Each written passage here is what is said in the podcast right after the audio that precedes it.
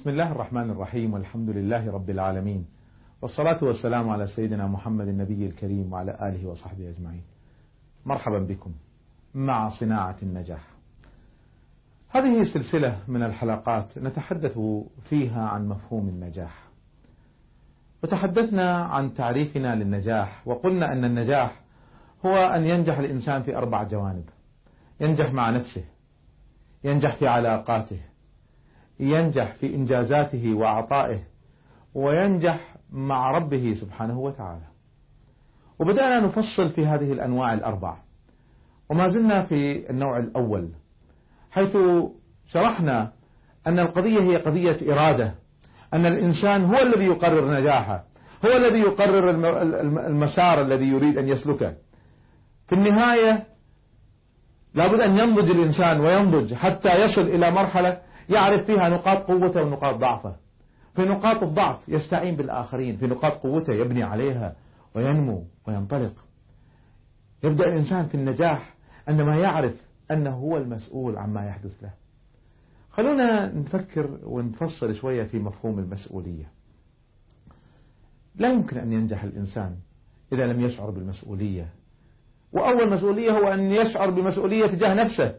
أنا المسؤول عما يحدث لي.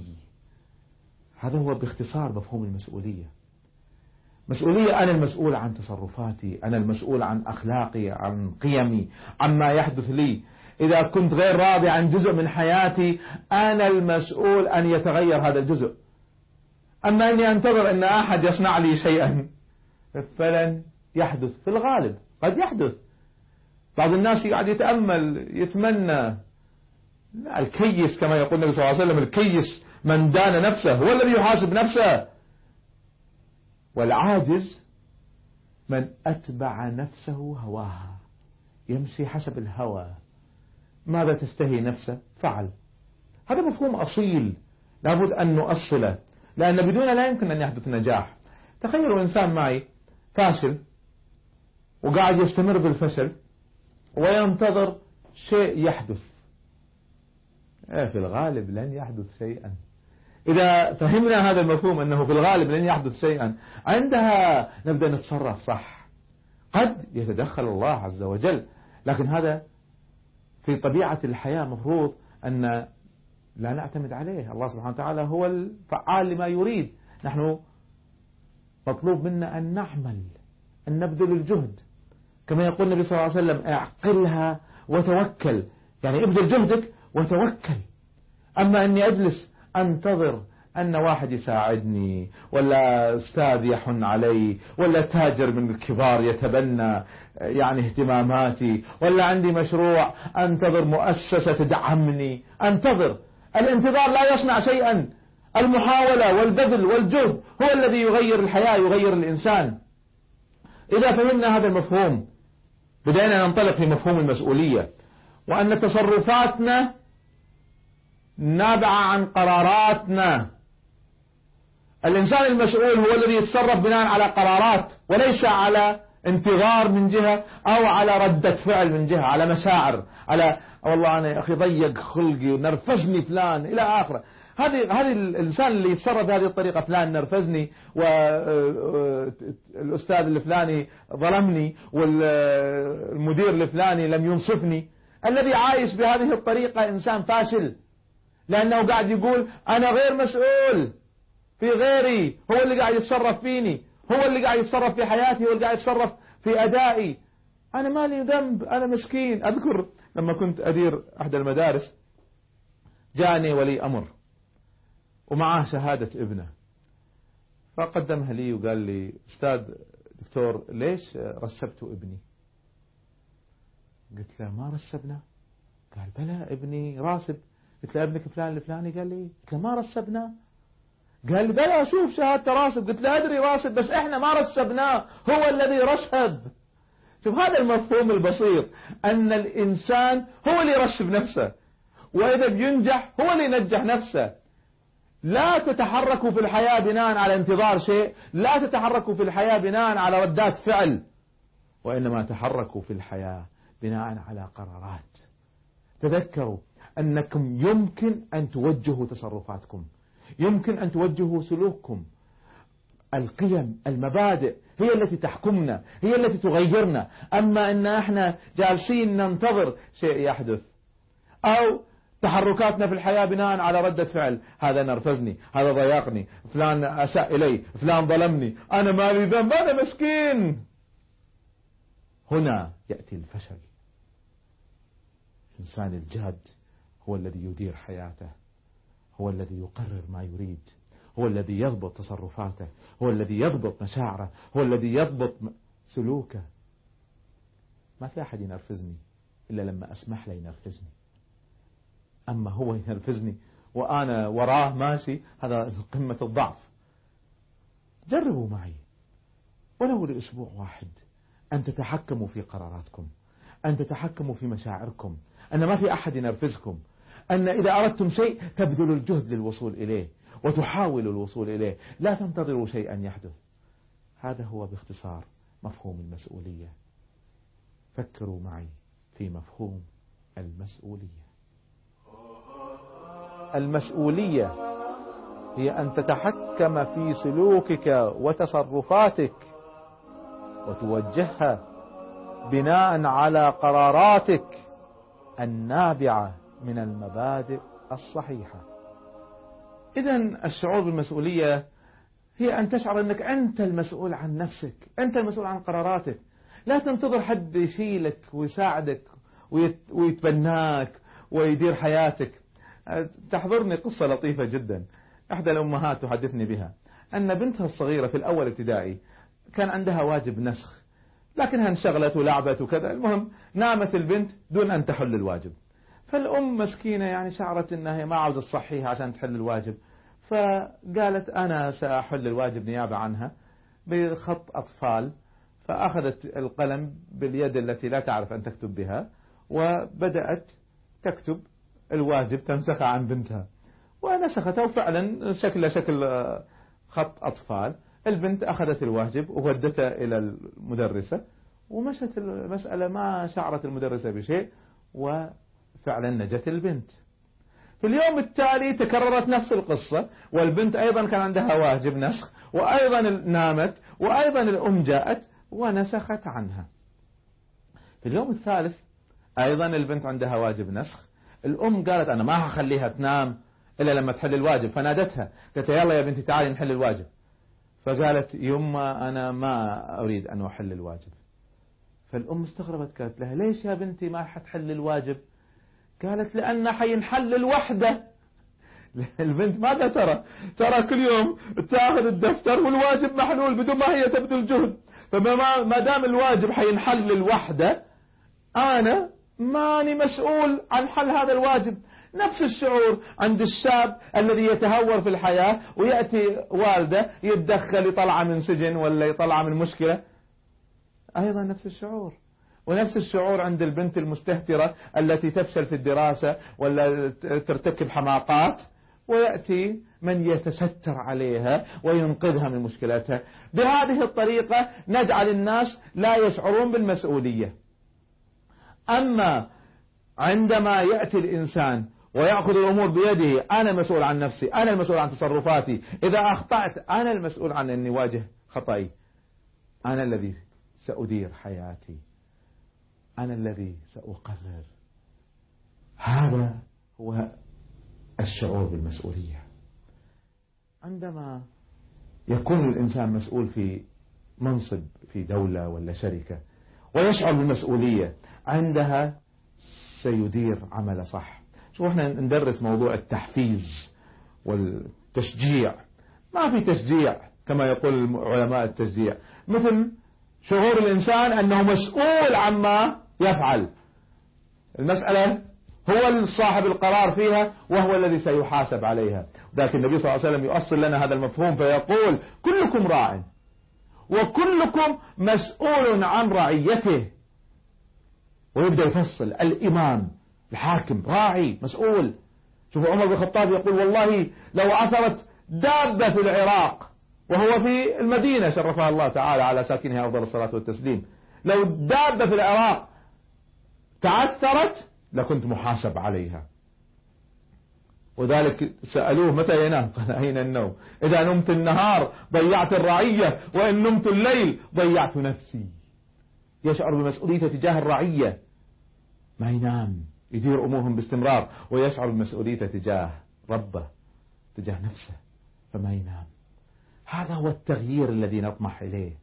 شعور الإنسان أنه مسؤول. المرأة راعية في بيت زوجها. كل إنسان مسؤول كل إنسان راعي وكلكم مسؤول. مسؤول يعني سيسأل سيحاسب. فإذا الشعور بالمسؤولية شعور الإنسان أنه سيحاسب سيسأل. هذا هو المفهوم الأساسي مفهوم المسؤولية. معه مفهوم آخر مهم جدا هو مفهوم الحرية. ما هي الحرية؟ فكروا معي. ما هي الحرية؟ ما هي الحرية؟ هل الحرية هي أن تتصرف كما تشاء؟ هل هذه هي الحرية؟ أن تتصرف كما تشاء؟ بدون ضوابط؟ بدون حدود؟ بعض الناس يعرفونها يقول الحرية تتوقف عندما تمس حرية الآخرين. هل هذه فعلا هي الحرية فقط. يعني حتى لو تصرفت أنا تصرفات حوجاء تمسني. تمسني أنا ذاتيا ما تمس إنسان آخر. لو شاب تعاطى المخدرات لم يؤذي أحدا. هو حر؟ نقول له تصرف كما تشاء لا بأس. هل هذه هي الحرية؟ الحرية ليست أن تتصرف فقط كما تشاء. الحرية تتجاوز هذا المفهوم بكثير. الحرية الحقيقية هو أن الإنسان أولا لا يكون عبدا. يعني عكس كما يقولون بضدها تتبين الأشياء. فالحرية الحقيقية هي ألا تكون عبدا لأحد إلا لمولاك الصمد سبحانه وتعالى. أما أن تكون عبدا لشهواتك عبدا للشيطان عبدا للمال فأنت لست حرا. إن النبي صلى الله عليه وسلم يقول تعس عبد الدينار تعس عبد الدرهم تعس عبد الخميصة الذي يعبد الدينار الذي يعبد الدرهم الذي يعبد الموضة الذي يعبد شهواته هذا تعس مسكين تعيس. الحرية الحقيقية هي ألا تخضع إلا لمولاك الصمد وما نبع عن الخضوع لله سبحانه وتعالى. إذا شئنا أن نحولها إلى واقع بشري. نقول الحرية هي أن تتبنى مبادئ صحيحة. هذه المبادئ الصحيحة قيم صحيحة في كل الأديان في كل المذاهب عند كل الفلاسفة. هناك اتفاق على أن الصدق مثلا قيمة صحيحة وأن الكذب قيمة خطأ. هناك اتفاق بين كل البشر على أن الغش سيء على أن السرقة على أن الخداع أمور غير محمودة. هناك اتفاق على أن التواضع جميل وعلى أن الإنتاج والجدية والشعور المسؤولية أمر جميل. هناك اتفاق على قيم البشر. شوفوا النبي صلى الله عليه وسلم يجي يقول؟ يقول لك إنما بعثت لأتمم مكارم الأخلاق. هناك مكارم للأخلاق عند البشر. جئت أتممها. مثلي ومثل الأنبياء من قبلي كمثل بيت ناقصة لبنة واحدة بس. البيت موجود. القيم هذه موجودة في كل البشر. هذه القيم موجودة. جاءت لبنة واحدة فقط تكملها. لو استطعنا أن نميز وكلنا يستطيع أن يميز.